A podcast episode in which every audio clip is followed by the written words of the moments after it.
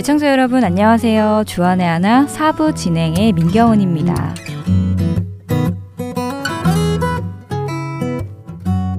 지난 한 주도 주 안에서 한 성도로서의 삶을 살아내셨으리라 믿습니다.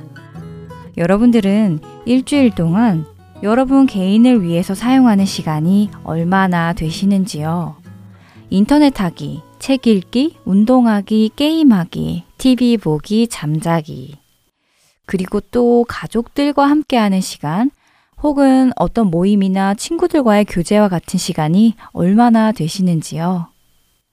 얼마 전 통계에 따르면 한국인들의 대부분이 몇 년 전보다 개인 시간이 많아졌다고 합니다. 일하는 시간은 줄고 혼자서 보내는 여가 시간, 취미 활동 시간이 많아졌다고 통계는 보고하고 있는데요. 그러나 아이러니하게도 개인 시간은 많아졌음에도 불구하고 가족이나 다른 사람들과 함께 보내는 시간은 오히려 줄어들었다고 합니다.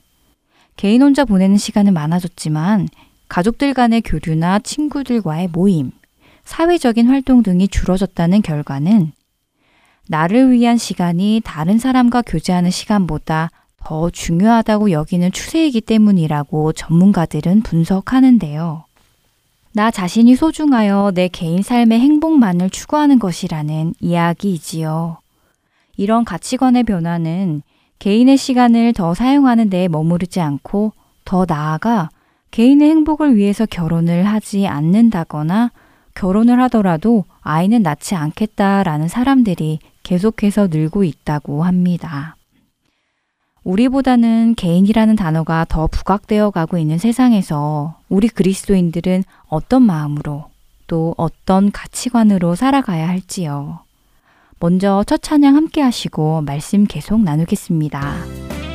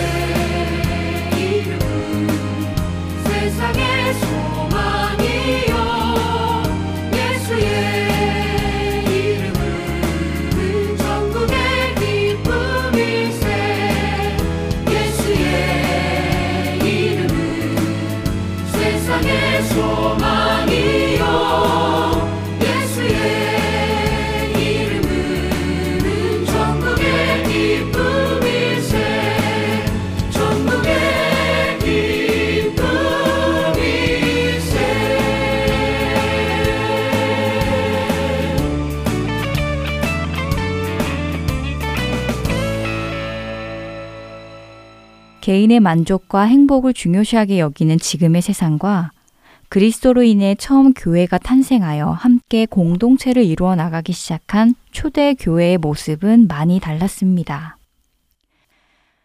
그들은 계속 사도들의 가르침을 받고 서로 교제하며 성찬을 나누고 기도하는 일에 전적으로 힘썼다.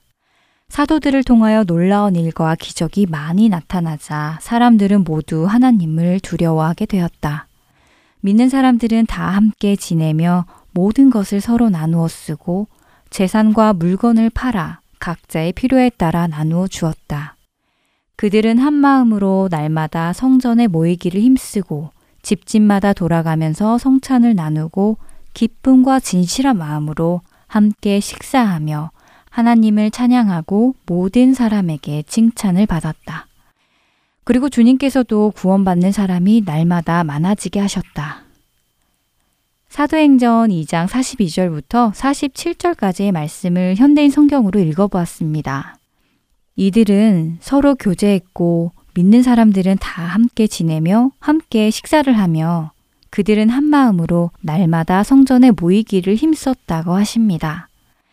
개인이 아니라 그리스도의 몸된 우리라는 하나의 공동체가 된 것이지요.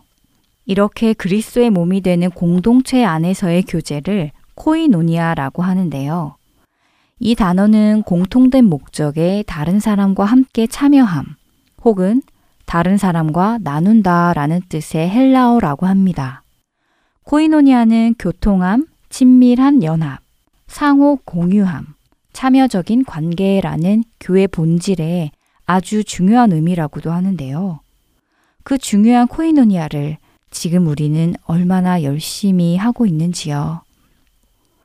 주 안에서 교제를 나누고 그리스도의 몸을 세워나가기 위해 함께 모여서 기도하며 떡을 떼며 연합하는 시간이 얼마나 될까요?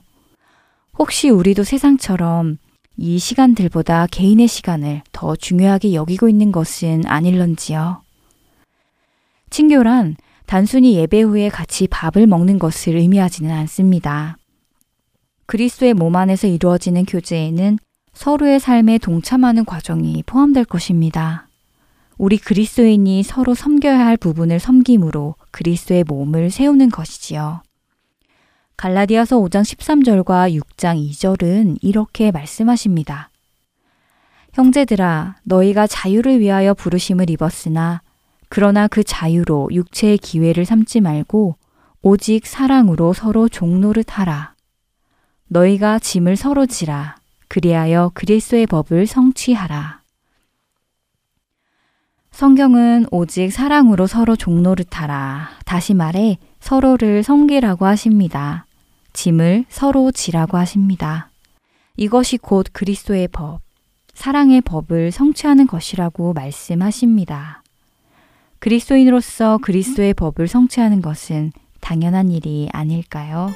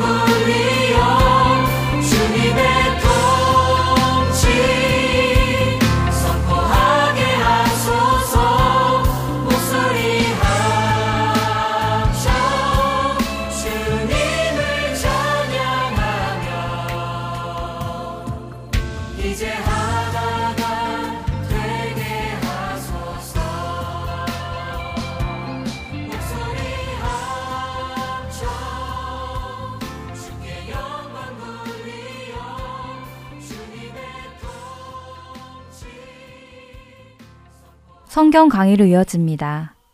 남가주 선한 청지기교회 송병주 목사께서 나 좀 기쁘게 해주세요 라는 제목의 말씀 전해주십니다. 은혜 시간 되시길 바랍니다. 로마서 15장 22절에서 33절입니다. 네, 교도가겠습니다. 그러므로 또한 내가 너희에게 가려 하던 것이 여러 번 막혔더니 이제는 이 지방에 일할 곳이 없고 또 여러 해 전부터 언제든지 서바나로 갈 때에 너희에게 가기를 바라고 있었으니.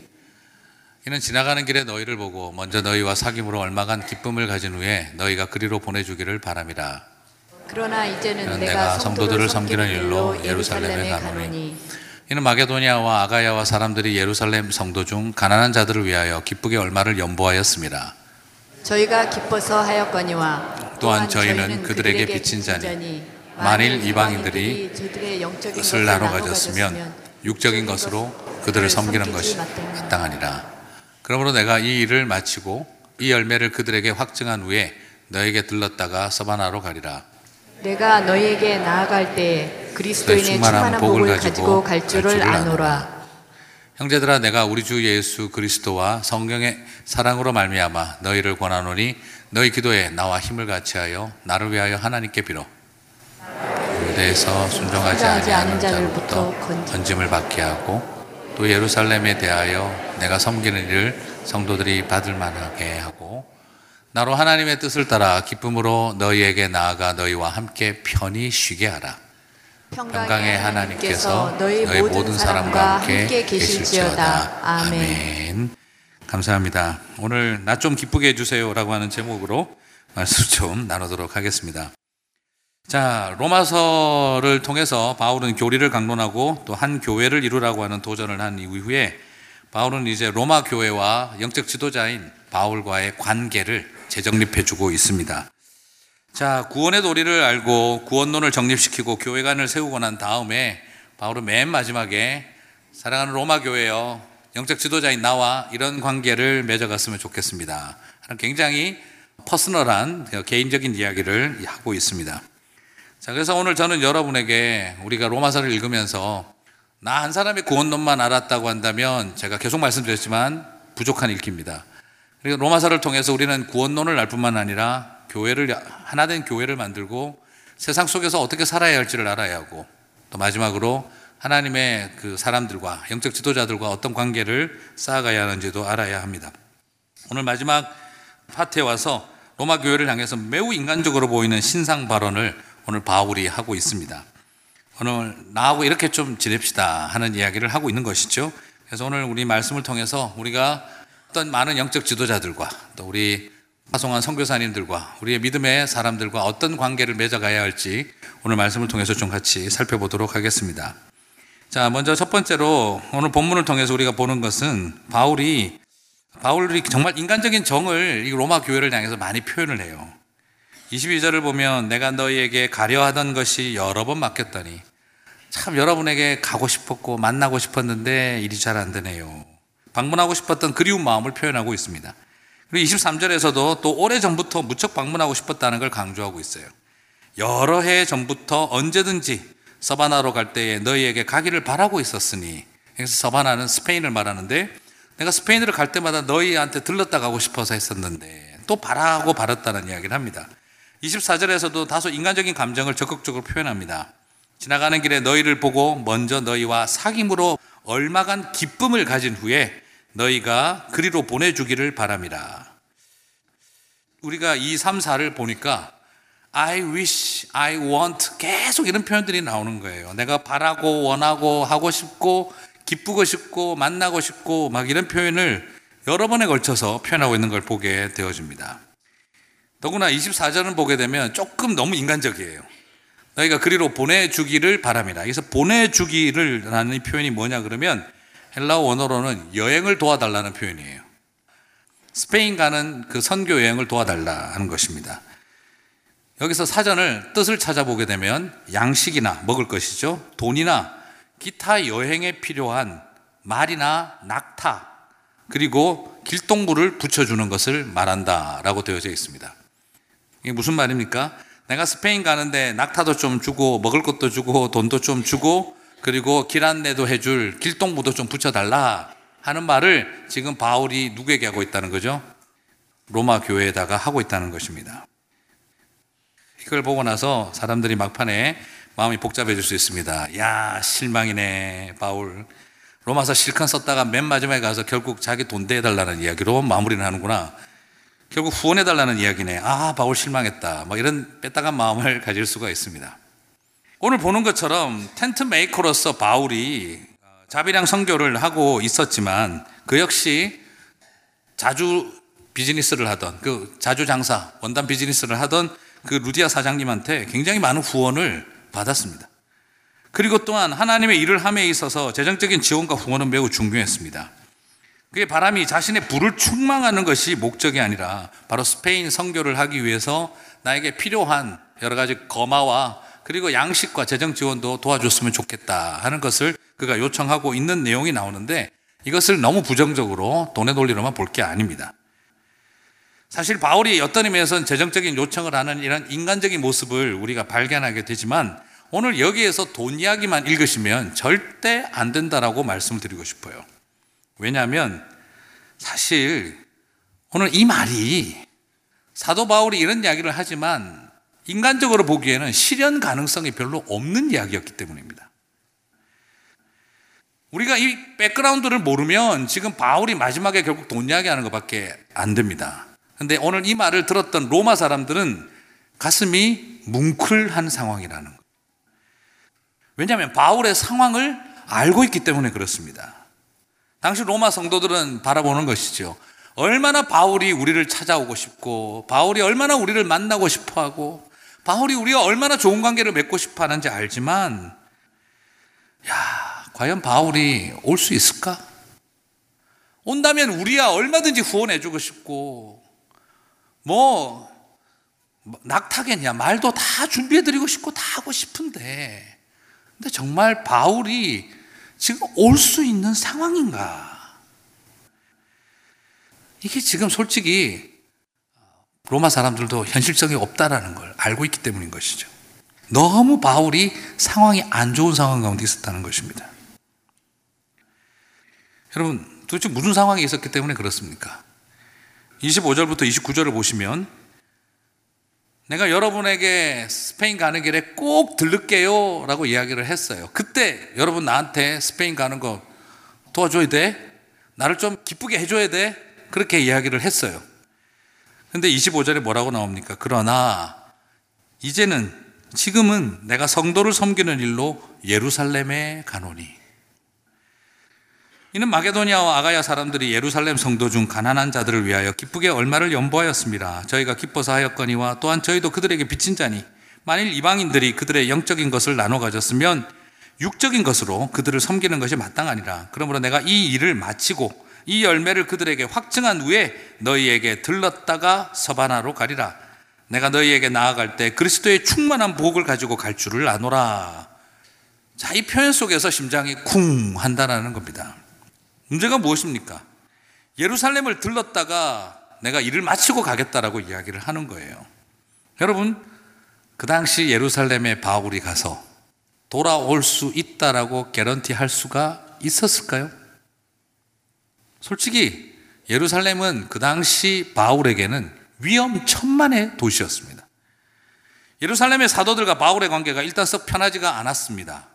왜냐하면 바울이 사울로 불리우던 시절 얼마나 많은 악행을 했는지 알고 있기 때문에 바울에 대한 신뢰감을 완전히 갖지 못했습니다. 더더구나 이방인과 이방인 사도인 바울과 유대인들을 위한 사도들인 그 나머지 사도들과 긴장이 있었습니다. 그런 어떤 관계 속에서 또 안디옥 교회는 날로 번창해가고 예루살렘 교회는 연약해져 가고 있는 그런 상황 속에서 보이지 않는 주도권 긴장이 계속 있었습니다. 예루살렘에 핍박이 일어나서 사람들이 쫓겨날 때 11명의 사도들은 다 남아 있었습니다. 예루살렘에. 오로지 헬라파들만 쫓겨났습니다. 보이지 않게 이방인 출신 기독교인들과 유대인 출신 기독교인들 산에 묘한 긴장이 흐르고 있던 시대였습니다. 더더구나 더 심각한 것은 바울에 대한 바리새인들과 제사장들과 같은 유대교 지도자들이 바울을 향한 적대감이 하늘을 찌르고 있는 상태였습니다. 저것이 우리를 배신하고 기독교인이 돼가지고 말이야. 오기만 해봐라 하는 그런 분위기가 형성이 되어 있었습니다. 그래서 만약에 바울이 나타나게 되면 그나마 잠잠해졌던 예루살렘에서 이 유대교인들이 난리를 치게 되면 그 안에 있는 기독교인들도 이게 골치가 아파지는 거예요. 겨우 이제 좀 안정이 됐는데 또 핍박이 시작될까 두렵기도 하고 한마디로 말해서 지금 바울은 같은 기독교 지도자들에게도 환영받을 입장이 못 되고 유대교 지도자들은 아예 죽이려고 드는 그런 폭동이 일어날 수도 있는 위험한 상황이었기 때문인 것입니다. 그런데 예루살렘 갔다가 돌아오겠다 하는 말을 내가 너네들 스페인 가는 길에 들르면 나를 기쁘게 해줘야 돼요. 나한테 어, 낙타도 좀 사주고 먹을 것도 제대로 챙겨주고 거마비도 좀 줘야 돼 하는 이런 말이 그냥 돈의 논리를 말하고 있는 게 아닌 것입니다. 얼마나 답답한 이야기겠습니까? 이는 지나간 길에 24절 너희를 보고 너희와 사귐으로 얼마간 기쁨을 가진 후에 너희가 그리로 보내주기를 바람이라. 여러분 이 말이요 사실은 되게 짠한 말인 것입니다. 여러분 이게 무슨 말과 비슷할까요? 선교사님이 미국에 와서 생활하다가 자식들이 결혼하고 애도 낳고 이제 사역 다 마치는 줄 알았더니 어느 날 갑자기 엄마 아빠 선교사님이 쓱 오더니 딸한테 말을 하는 겁니다. 사랑하는 내 딸아 이번에 하나님이 우리를 부르셨다. 어, 또 어디로 가는데요? 아이스가 득실거리고 있는 시리아로 하나님이 나를 부르셨다. 거기로 갔다 올게. 아빠 무슨 말도 안 되는 소리를 해. 안 돼. 그냥 이제 그만 계세요. 아니야. 이번만 다녀오면 이제 너네들하고 살 거야. 이번에 아빠 시리아 다녀오면 너네들 맛있는 밥 사야 된다. 나 엄청 먹을 거야. 그리고 엄마 아빠 하와이 여행, 여행 보내줄 수 있도록 돈 많이 벌어놔. 그리고 갔다 오고 나면 우리 손녀들 데리고 디즈니랜드 같이 구경 갈게.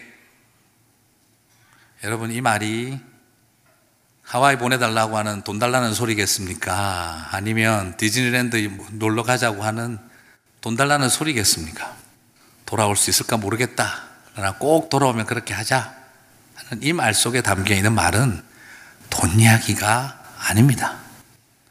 이것은 그 땅을 향해 예루살렘에 무슨 일이 기다린지 모르면서 떠나가는 바울이 그냥 로마 성도들에게 나 좀 기쁘게 해줘야 돼 돌아오면 그리고 내가 스페인 간다 그러면 너네들 나한테 낙타도 좀 사주고 먹을 것도 주고 좀 다 해야 돼 하는 이 말 속에 돈 달라는 소리가 아니라는 것입니다.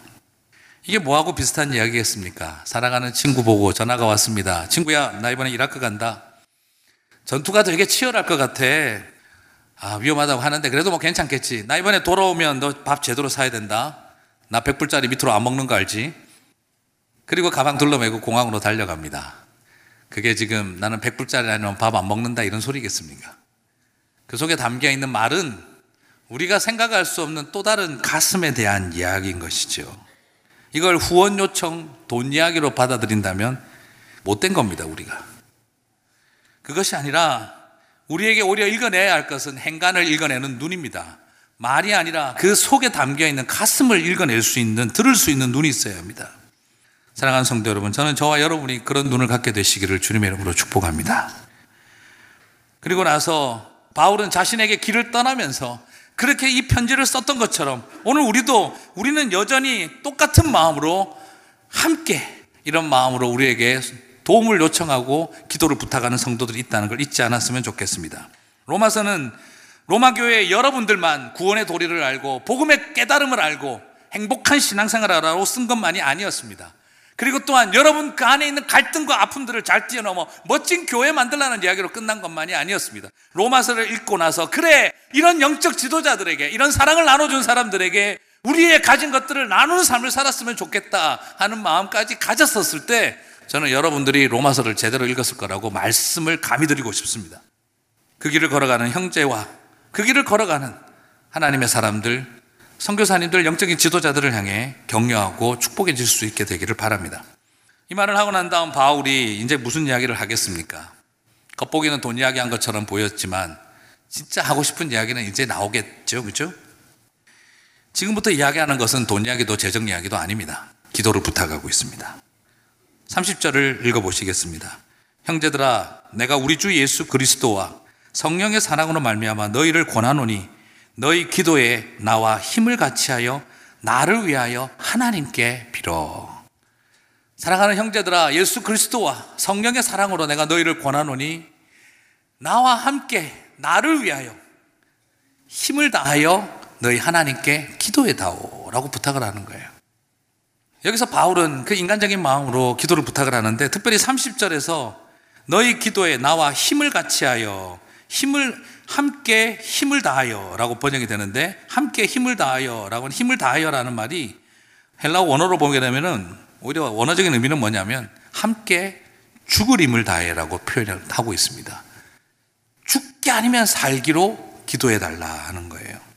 너희가 기도할 때 나와 함께 나를 위하여 죽을 힘을 다해 너희 하나님께 빌어달라, 기도 달라라고 부탁하고 있는 것입니다. 바울이 너무너무 노골적이고 그냥 간절하게 부탁을 하고 있어요. 복잡한 설명을 많이 하지는 않았습니다. 복잡한 말을 설명하지는 않았습니다. 그러나 그 말을 하는 배경 속에 그의 얼마나 복잡한 마음이 있는지를 볼 수가 있습니다. 죽을 힘을 다해 기도해 달라고 부탁을 할 때 그게 얼마나 복잡한 마음이겠어요. 그러나 그는 자신이 어떤 마음 상태에 있는지 복잡하게 설명을 못 합니다. 그냥 단순하게 표현한 것입니다. 죽을 힘을 다해 기도 좀 해다오. 사랑하는 성도 여러분, 바로 죽음의 위기와 무서운 핍박과 숨없는 조롱이 자신의 앞날에 기다리고 있다는 걸 누구보다도 알고 있기 때문에 바울은 여기에서 나를 위해서 생명을 걸고 기도해 줄 동력자들이 있었으면 좋겠다 하는 그 바램을 지금 로마 교회 성도들에게 부탁하고 있는 것입니다. 간절한 기도가 우리에게 필요합니다. 바울은 자신을 위해서 기도해 달라고 부탁을 한 거예요. 참 어떻게 보면은요. 여러분 좀 바울이 어, 좀 수준 낮지 않습니까? 뭐 이렇게 천하의 바울이 말이야 막 기도해 달라고 부탁하고 자기가 기도해 주는 사람이 되어야지 우리를 위해서.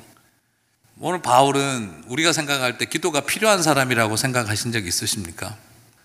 누군가를 위해서 늘 기도해 줄 사람이라고 생각하죠. 근데 오늘 바울이 부탁하고 있는 겁니다. 죽을 힘을 다해 나를 위해 기도해 달라. 여러분, 하나님의 사람들은 뭐 기도 받고 기도해 주고 중보해 주고 에이 그냥 자신에게 주어진 믿음의 길 걸어가면 되는 거지.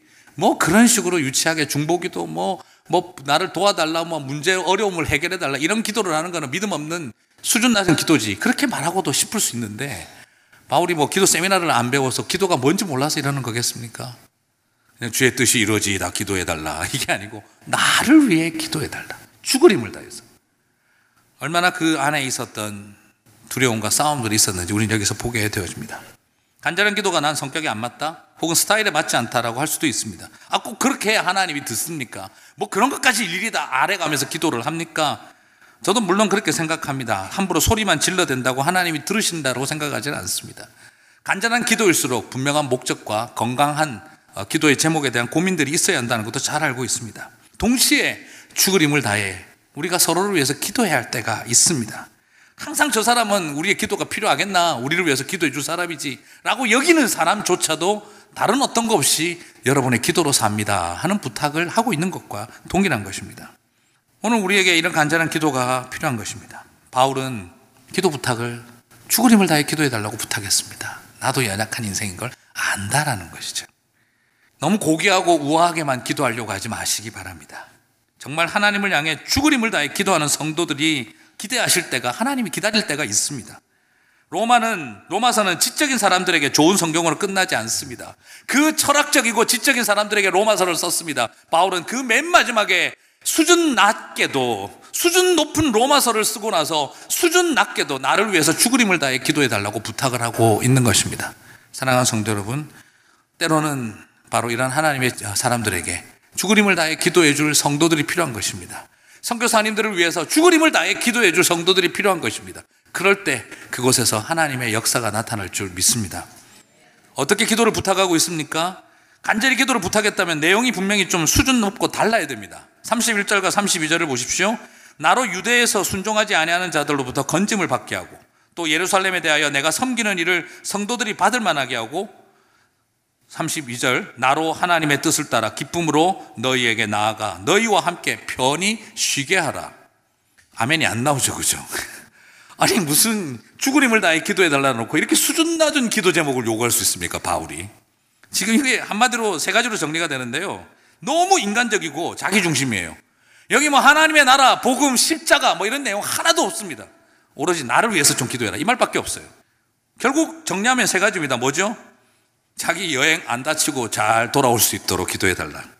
내가 돈 연보 전달하러 가는데 돈 중간에 배달 사고 나지 않도록 그리고 또 그 사람들이 나를 받아들여줘서 나도 사도 중에 한 명으로 인정받도록 또잘 어, 마치고 돌아와서 로마에서 좀 편하게 쉴 수 있게 해달라고 기도해 달라. 좀 수준이 어때요? 바울이 너무 인간적입니다. 오늘 여기에 하나님 나라, 복음, 주님, 십자가 이런 표현 하나도 안 나오고요. 제일 많이 나오는 표현이 나, 나, 나, 나, 나입니다. 어떻게 이런 수준 낮은 소리를 할 수가 있습니까? 정말 바울이라고 한다면 이런 수준 낮은 기도를 요구해야 될 게 아니라 패역한 유대인들이 어떤 공격에도 순교의 길을 걸어가는 일을 두려워하지 않도록 내 마음 흔들리지 않도록 나를 위해서 기도해 주고 피 묻은 십자가만 예루살렘 한가운데 꼽아놓고 돌아올 수 있도록 나를 위해서 기도해 주십시오. 아, 얼마나 멋있습니까? 이방인과 유대인의 갈등이 있는 예루살렘 교회를 향해 저 유대인 지도자들이 끊임없이 자기 중심적인 그 사고를 못 보시고 있는 저 유대 지도자들에게 하나님의 말씀을 선포하고 이방인들이 가지고 온 헌금이다 하고 쫙 던져서 뿌려주고 니네들 회개하고 정신 차려 이 말 한마디 하고 내가 돌아올 수 있게 해주십시오. 그리고 쉼없이 죽는 날까지 복음을 붙들고 무슨 쉬고 안식이고 이런 것이 있습니까? 나는 끝까지 복음의 길을 달려가며 주님 오실 그날까지 생명 다해 살아갈 수 있도록 나를 위하여 기도해 주십시오. 아, 좀 이렇게 나와야 바울다운 기도 아닙니까? 근데 지금 바울이 어떻게 기도하고 있습니까? 저 인간들이 나를 때리려고 하면 건져달라고 기도해 주시고 돈 들고 가는데 별일 없이 잘 전달해서 바울 사도들이 나를 받아줄 수 있도록 기도해 주시고 그리고 잘 마치고 돌아와서 로마에서 푹 쉬도록 기도해 달라. 아니 뭔 이런 기도가 다 있습니까?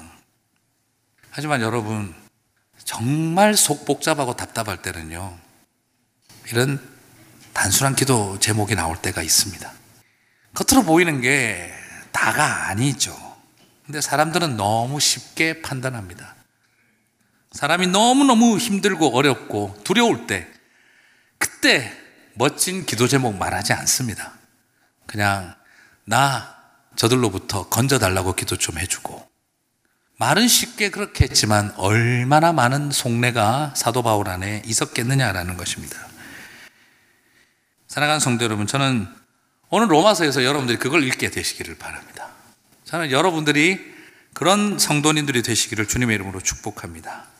앉아서 이게 기도답게 한 거니 아니니 따지는 것이 아니라 우리가 바울이 누구인지 안다면 그 관계를 안다면 이 기도 속에 못다할 속내들이 있다는 걸 우리는 알게 되는 것이죠. 뒤에 설명하겠습니다만 얼마나 집요하고 지독한 유대인들입니까? 그 싸움 속에서 내가 과연 육체적으로나 영적으로나 감성적으로나 감당해낼 수 있을까? 자기도 인간의 연약함을 아는 것입니다. 그래서 내가 그들로부터 나를 건져달라고 기도해달라. 부탁을 한 것이죠. 또 그 이유는 무엇이겠습니까? 단지 내가 오래 살고 싶어서가 아닙니다.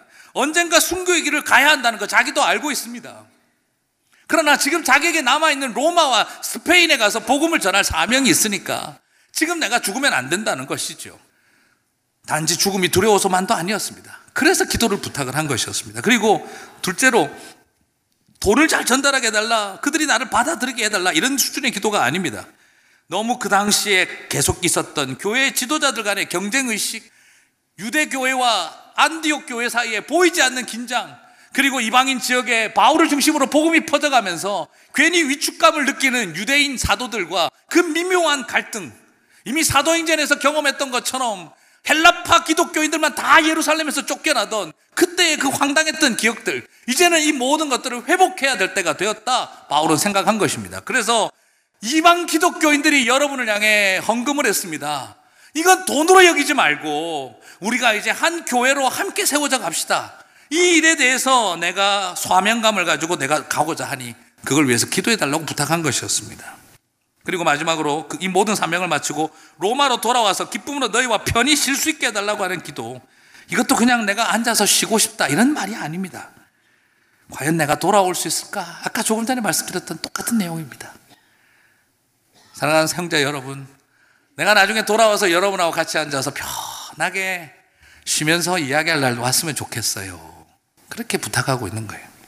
그럼 정말 뭐겠습니까? 나중에 나 돌아오면 seafood 뷔페 가가지고 밥 먹고 나오는 길에 에스프레소 한 잔만 했으면 좋겠다. 그걸 위해서 기도해 줘. 그 말이 선교직 하면서 저딴 소리는 한다. 이게 아닙니다. 그 말이 얼마나 처절한 그리움과 돌아옴에 대한 기대겠습니까? 나 사역 다 마치고 예루살렘 돌아오면 여러분들 나 편하게 좀 쉬게 해줘야 돼. 나 정말 좀 쉬게 해줘. 호텔 방 한 두 개만 잡아놔줘. 푹 쉬었다 갈게. 그걸 위해서 기도해줘. 그 말은 전혀 다른 의미라는 걸 이제 여러분 아실 수가 있을 것입니다. 아마 이 기도 부탁을 들었던 로마 기독교인들은 가슴이 뭉클했을 것입니다. 사랑하는 성도 여러분, 아마 로마 그리스도인들 중에 바울의 마음을 아는 사람들이 이렇게 대답했을 것입니다.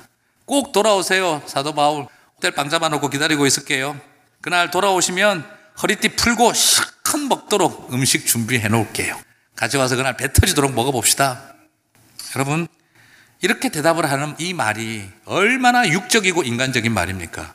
그러나 이런 말도요, 때로는 굉장히 영적인 말이 될 수 있습니다. 나 이번에 간다. 레돈도 비치에 개 좀 사놔라. 한 세 마리나 먹을 거야. 그 속에 담겨 있는 마음은, 그래. 개 두 마리 잡아놨다. 빨리 와라. 그 말의 의도는 바로 우리 안에 영적인 이야기가 되는 것입니다. 저는 이런 말을 영적인 의미로 할 수 있는 우리 성도님들이 많아지시게 되기를 주님의 이름으로 축복합니다. 그러면 제가 이제 질문이 남죠. 바울의 이 세 가지 기도 제목 부탁은 응답 받았을까? 바울의 이 세 가지 기도 제목 부탁은 응답을 어떻게 받았을까? 연보를 전달하고 한 교회를 이루는 것은 분명히 응답을 받은 것 같아요. 근데 첫 번째하고 세 번째는 응답 받기는 받았는데 좀 이걸 응답 받았다고 해도 되나 할 정도로 힘들었어요. 어떻게 했느냐? 바울은 세 번 죽을 뻔한 위기를 넘겼고 찢어 죽이자는 위기도 넘겼고 바울을 죽이기 전에는 아무것도 안 먹겠다고 하는 40명의 암살단 앞에도 서보는 경험을 한 뒤에 그는 다 건짐을 받았습니다. 얼마나 집요하고 지독하게 바울을 공격했는지. 그래서 바울이 저들로부터 내가 건져달라고, 건짐을 받게 해달라고, 기도해달라고 말은 간단하겠지만 진짜 바울 징그러울 만큼 유대인들한테 당했습니다.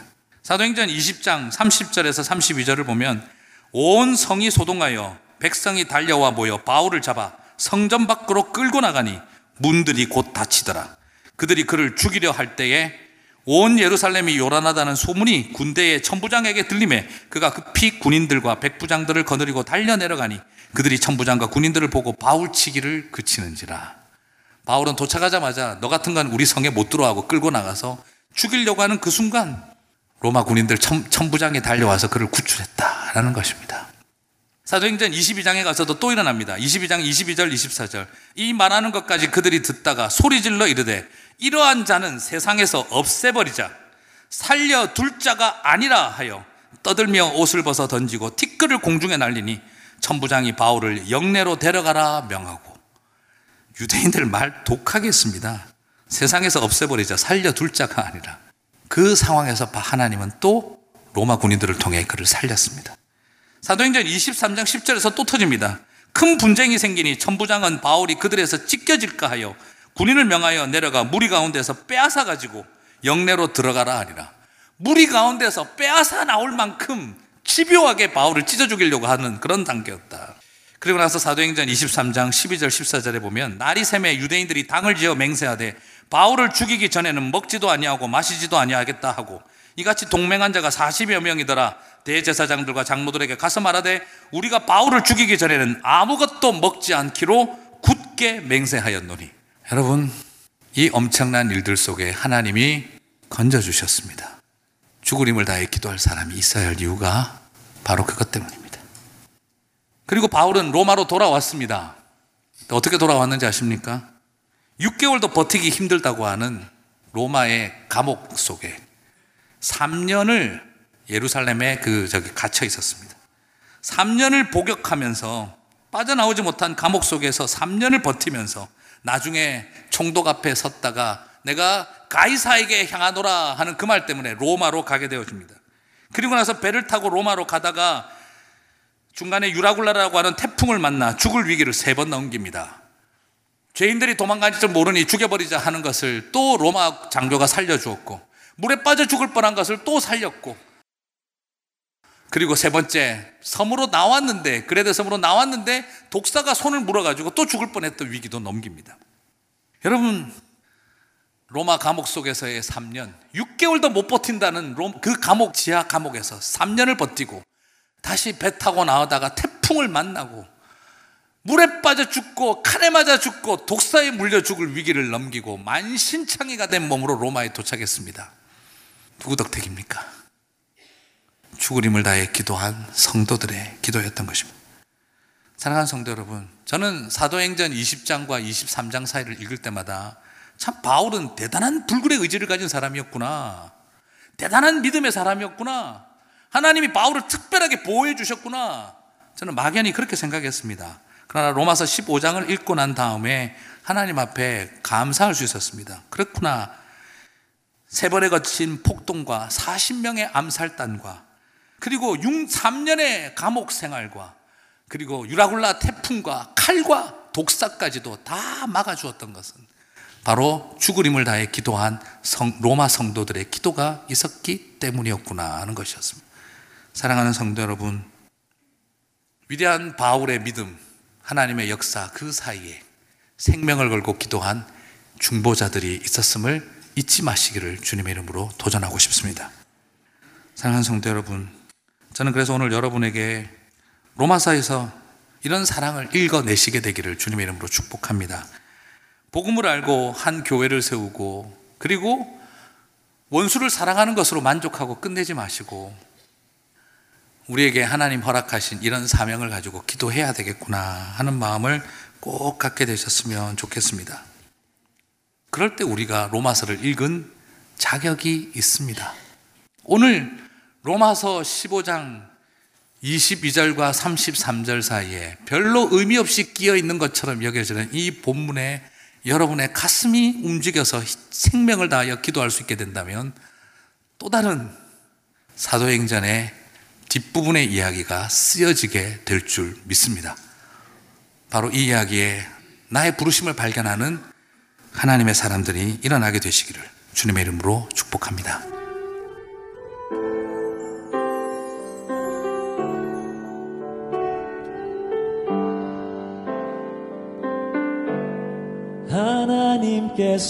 하나님께서는 우리의 만남을 계획해 놓으셨네. 우린 하나 되어 어디든 가리라. 어디든 가리라. 주위에서라면 주위에서라면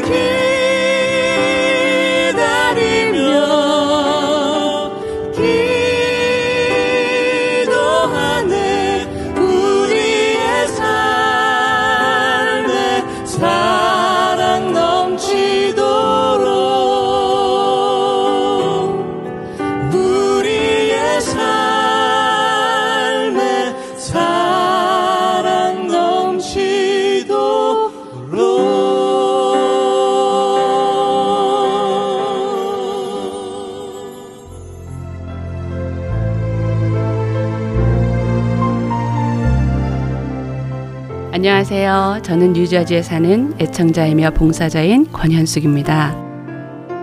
하나님께서 저를 하나님의 훈련 과정에 넣으시고 연단하실 때 제가 인생의 어두운 터널을 힘겹게 눈물로 걷고 있을 때 하나님께서는 복음 방송을 통해 하나님의 뜻을 말씀해 주셨고 위로해 주셨고 저를 다시 일으키셨습니다.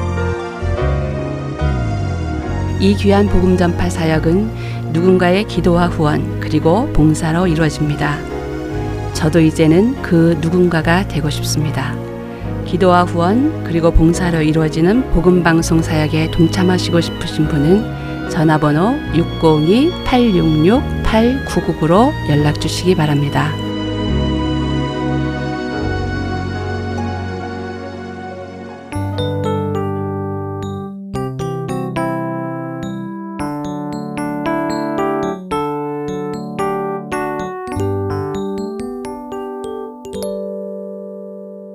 계속해서 선지자 이야기 함께 하시겠습니다.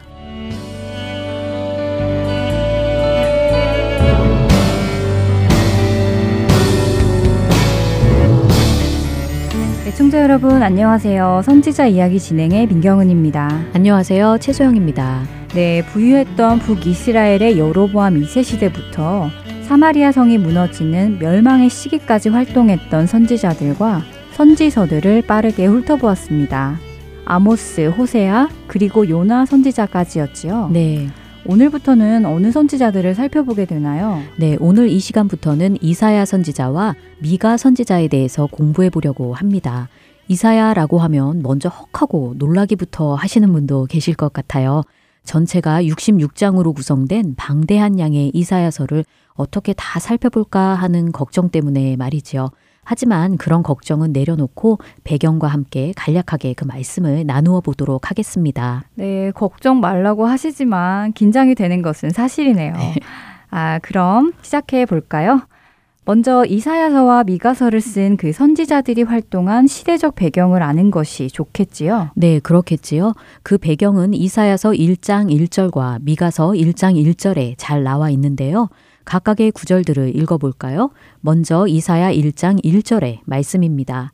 유다왕 우시아와 요담과 아하스와 히스기야 시대에 아모스의 아들 이사야가 유다와 예루살렘에 관하여 본 계시라. 미가서 1장 1절에도 비슷한 배경이 쓰여 있어요.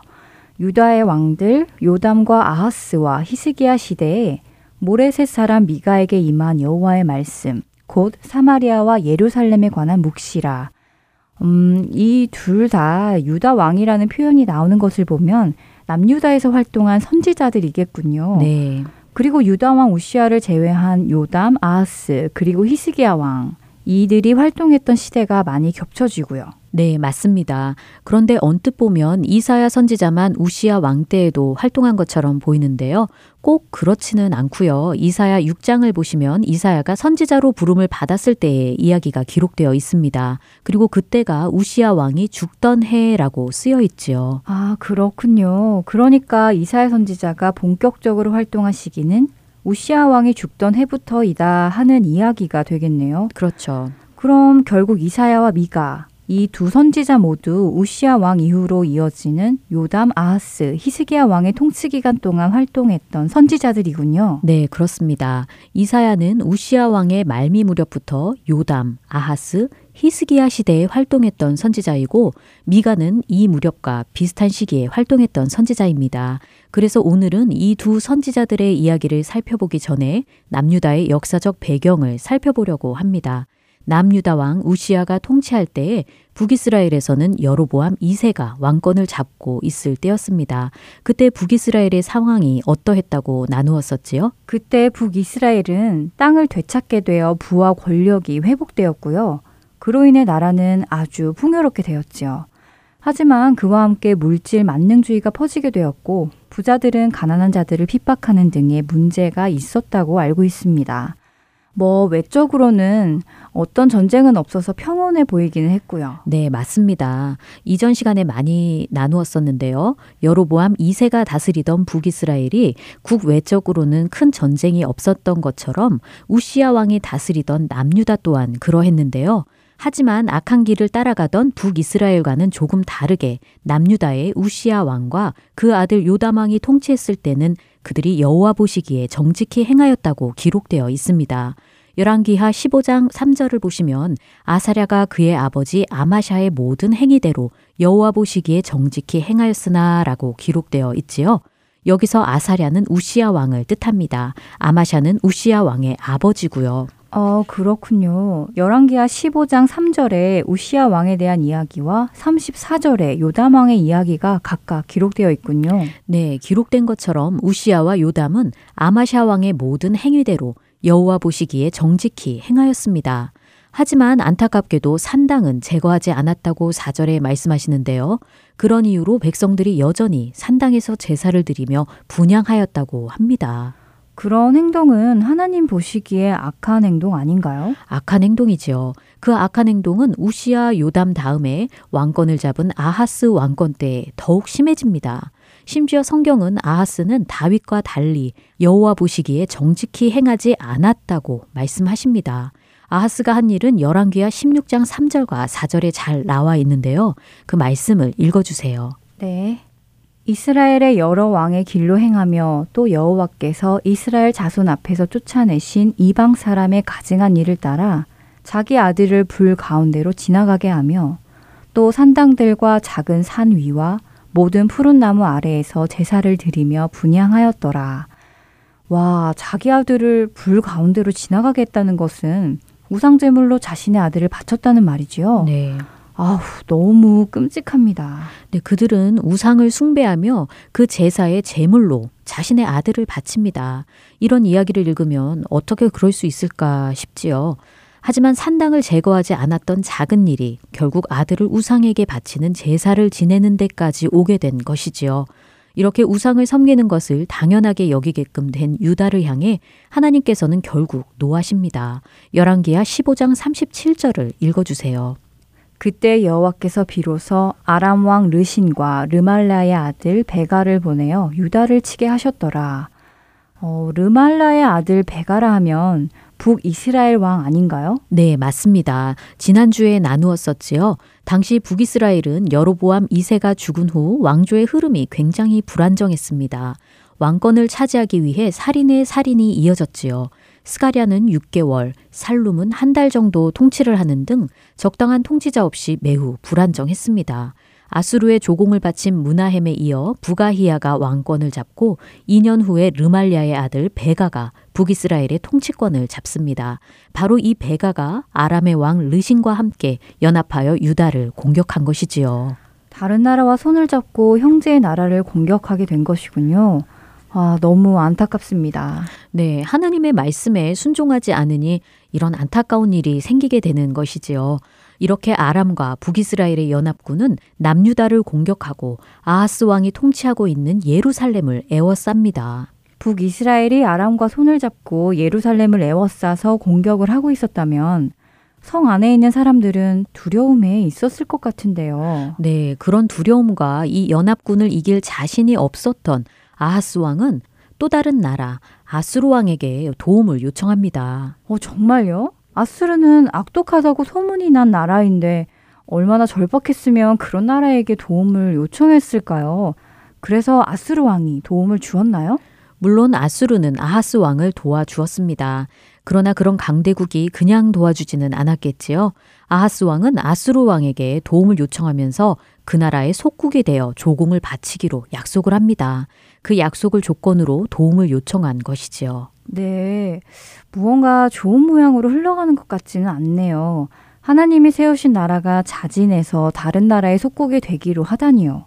애굽의 종되었던 이스라엘 백성들을 자유케 하시고 구원하셨는데 다시 아수르의 종이 되기로 했다는 사실이 좋아 보이지는 않습니다. 맞습니다. 하나님이 우리를 구원하시고 죄로부터 자유케 하셨는데 다시 죄의 종으로 돌아간다는 이치와도 같겠지요. 그리고 또 우리가 짚고 넘어가야 하는 중요한 부분이 있습니다. 방금 전에 읽어주신 열왕기야 15장 37절에 여호와께서 유다를 치게 하셨더라라는 말씀이 있었잖아요. 네, 그랬지요. 이 전쟁은 하나님 허락 아래 일어난 일인데요. 모든 것을 알고 계시고 주관하시는 여호와 하나님을 믿는 우리에게 만약 고난이 닥친다면 우리가 해야 할 일은 무엇이라고 생각하세요? 힘 있는 사람에게 도움을 요청하는 것일까요? 음, 아무래도 그것은 아닌 것 같습니다. 이미 이런 일이 하나님을 의지하지 않음으로 시작된 일이니까요. 하나님께로 돌이켜야 한다고 생각이 되는데요. 네. 고난이 닥쳤을 때 좋아할 사람은 아무도 없겠지요. 하지만 그런 때에 모든 것을 아시는 하나님을 의뢰하는 것이 가장 먼저 할 일이라고 배웠습니다. 네, 맞습니다. 우리 그리스도인은 하나님을 의뢰하는 것을 먼저 해야 합니다. 하지만 계속해서 산당을 제거하지 않고 아들을 제물로 바쳐가며 제사를 지냈던 유다 백성들은 바로 하나님을 의지하지 않았는데요. 그들은 결국 이웃 나라에 도움을 요청했습니다. 아, 그랬군요. 여전히 하나님 보시기에 안 좋은 일을 행했군요. 다른 나라를 의지하는 것 자체가 우상숭배와 같은 의미잖아요. 네, 그뿐 아니라 남유다 아하스 왕은 아수르 왕이 세운 산당의 모양을 그림으로 그려와서 유다 땅에 같은 모양의 산당을 세우는 등 계속해서 하나님 앞에서 범죄합니다. 이렇게 아하스가 한 행적을 일일이 다 열거할 수는 없지만 우상을 숭배하며 자신의 아들을 제물로 바치고 아수르의 속국이 되어 아수르 왕이 세운 산당까지 따라하는 등 많은 죄를 범했습니다. 그렇게 유다는 우상 숭배로 얼룩진 세월을 보내고 있는데요. 그때 아하스 후에 히스기야가 왕권을 잡게 됩니다. 다행히 히스기야는 그의 아버지 아하스와는 달리 여호와 보시기에 정직한 길을 갔는데요. 열왕기하 18장 3절과 4절을 읽어 주세요. 히스기야가 그의 조상 다윗의 모든 행위와 같이 여호와께서 보시기에 정직하게 행하여 그가 여러 산당들을 제거하며 주상을 깨뜨리며 아세라 목상을 찍으며 모세가 만들었던 노뱀을 이스라엘 자손이 이때까지 향하여 분양함으로 그것을 부수고 느후스단이라 일컬었더라. 와, 히스기야가 이렇게 올바로 행했군요.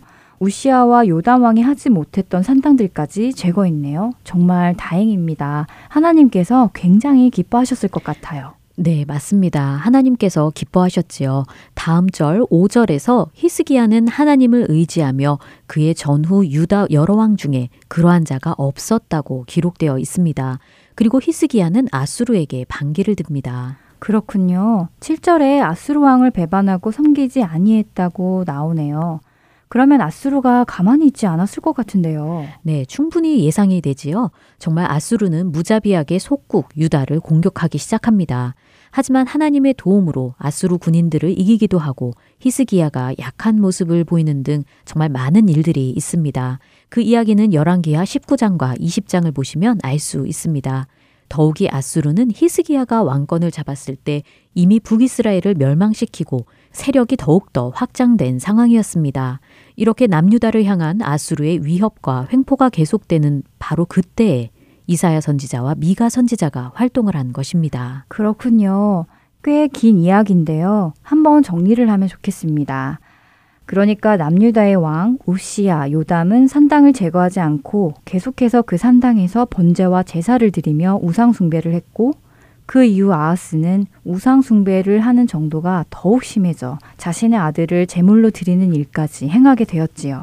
이들의 악행에 하나님께서는 다른 나라를 들어 유다를 치심으로 징계를 하시지만 유다는 징계하시는 하나님을 깨닫지 못하고 오히려 하나님이 아닌 아수르를 의지하여 조공을 바치며 속국까지 되어버렸습니다. 다행히도 아하스의 아들 히스기야가 왕권을 잡고 모든 산당을 제거하고 우상 숭배를 패한 후 아수르를 의지하던 관계도 정리를 하고 하나님을 의지하게 되는데요. 그로 인해 화가 난 아수르는 끊임없이 유다를 위협하게 됩니다. 자, 여기까지 살펴보았네요. 네. 어, 이런 상황 속에서 하나님께서는 이사야와 미가 선지자를 통해 유다를 향해 어떤 말씀을 전하셨는지 궁금해집니다. 네, 배경을 잘 정리해 주셨습니다. 이제 이런 배경을 생각하며 다음 시간에는 이사야 선지자와 선지서에 대해 공부해 보겠습니다. 네, 기대가 됩니다. 선지자 이야기 다음 시간에 뵙겠습니다. 안녕히 계세요. 안녕히 계세요.